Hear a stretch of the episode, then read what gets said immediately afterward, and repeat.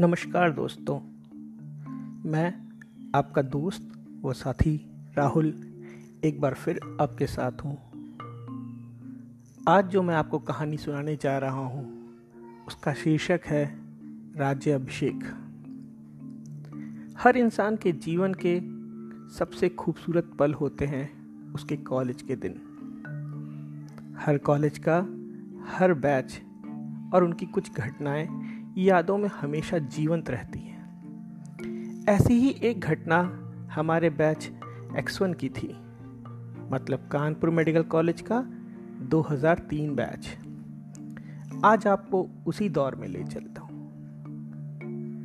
कालांतर में जीएसवीएम की भूमि पे एक्स वन साम्राज्य की स्थापना हुई। एक्स वन का युग जीएसवीएम के स्वर्णिम काल में गिना जाता है। एक्सवन साम्राज्य के महाराज हुए महाराज अमृत। महाराज की शौर्य के किस्से दशकों तक याद किए गए। गर्ल्स हॉस्टल के प्रांगण में महाराज के किस्से सुनाए जाते थे। उन्हीं गाथाओं में सबसे रोचक गाथा है महाराज का राज्याभिषेक। उस रात चंद्रमा शायद कुछ ज़्यादा ही चमकदार था।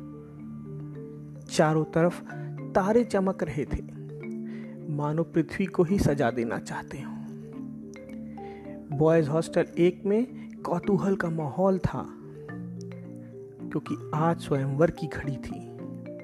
और आज पूरी प्रजा महाराज के राज्याभिषेक की तैयारी में जुटी हुई थी। प्रजा मानो अपने महाराज की एक झलक पाने को परेशान थी। महाराज के शाही स्नान के उपरांत महाराज की सज्जा की ज़िम्मेदारी संभाली सज्जा मंत्री वैभव ने। महाराज के केश में नाना प्रकार के जल लगा के उनको सवारा गया। कई प्रकार के लेप चेहरे पर लगाने के उपरांत महाराज के ललाट से तेज टपक रहा था। ऐसे शुभ अवसर के लिए महाराज के लिए विशेष पोशाक लाई गई। पोशाक संदीप चौरसिया के यहाँ से विशेष रूप से मंगवाई गई थी। प्रजा तो मानो महाराज के दर्शन मात्र से धन्य हुए जा रही थी। पूरे बॉयज़ हॉस्टल में सिर्फ़ कौतूहल ही कौतूहल था। जैसे कोई त्योहार की बेला हो।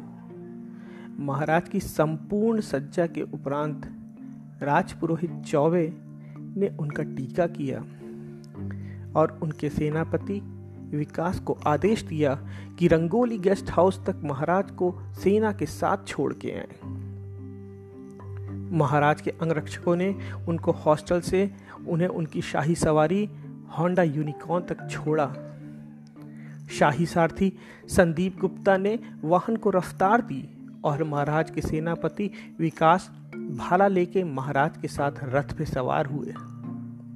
महाराज की जय, महाराज की जय, उद्घोष से पूरा जीएसवीएम गूंज उठा। महाराज की सेना ने रंगोली महल को कूच किया। जिस जिस रास्ते से सेना गुजरती, धूल का गुब्बार उड़ता जा रहा था। रंगोली महल के बाहर पहुंचकर महाराज की जय, उद्घोष से वातावरण पूरा गूंज उठा। महाराज ने अपनी सेना को लौटने का आदेश दिया और स्वयं अकेले ही महल के अंदर प्रवेश कर गए। महल में प्रवेश करते ही वहाँ प्रकाश छा गया। और इस प्रकार महाराज का आगे चलकर नाम अमृत प्रकाश पड़ा। महाराजा राणा प्रताप क्लब में आई राजकुमारियाँ महाराज के तेज से अभिभूत हो अभिभूत हो गई थीं। किंतु महाराज ने अपने हृदय को, महाराज ने अपने हृदय के प्रेम को छुपा के ही रखा। क्योंकि शायद महाराज अपनी प्रजा के लिए कोई भी त्याग कर सकते थे। राज पुरोहित की भविष्यवाणी थी कि महाराज अगर अपने प्रेम से विवाह करेंगे तो राज्य में भारी अकाल पड़ेगा।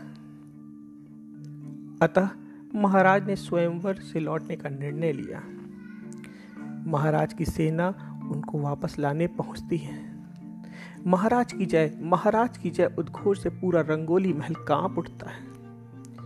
रंगोली महल से एक प्रहरी निकलकर महाराज से दया याचना करता है। और महाराज वापस निकल पड़ते हैं।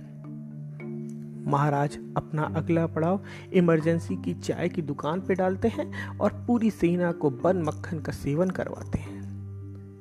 अशरफियाँ और स्वर्ण मुद्राएँ देकर महाराज अपने किले बी एच वन के लिए निकलते हैं। चंद्रमा अब अपनी ढलान पे था।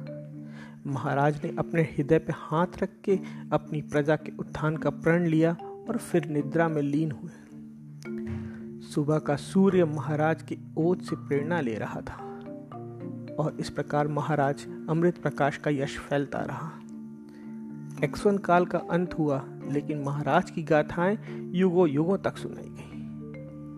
धन्यवाद।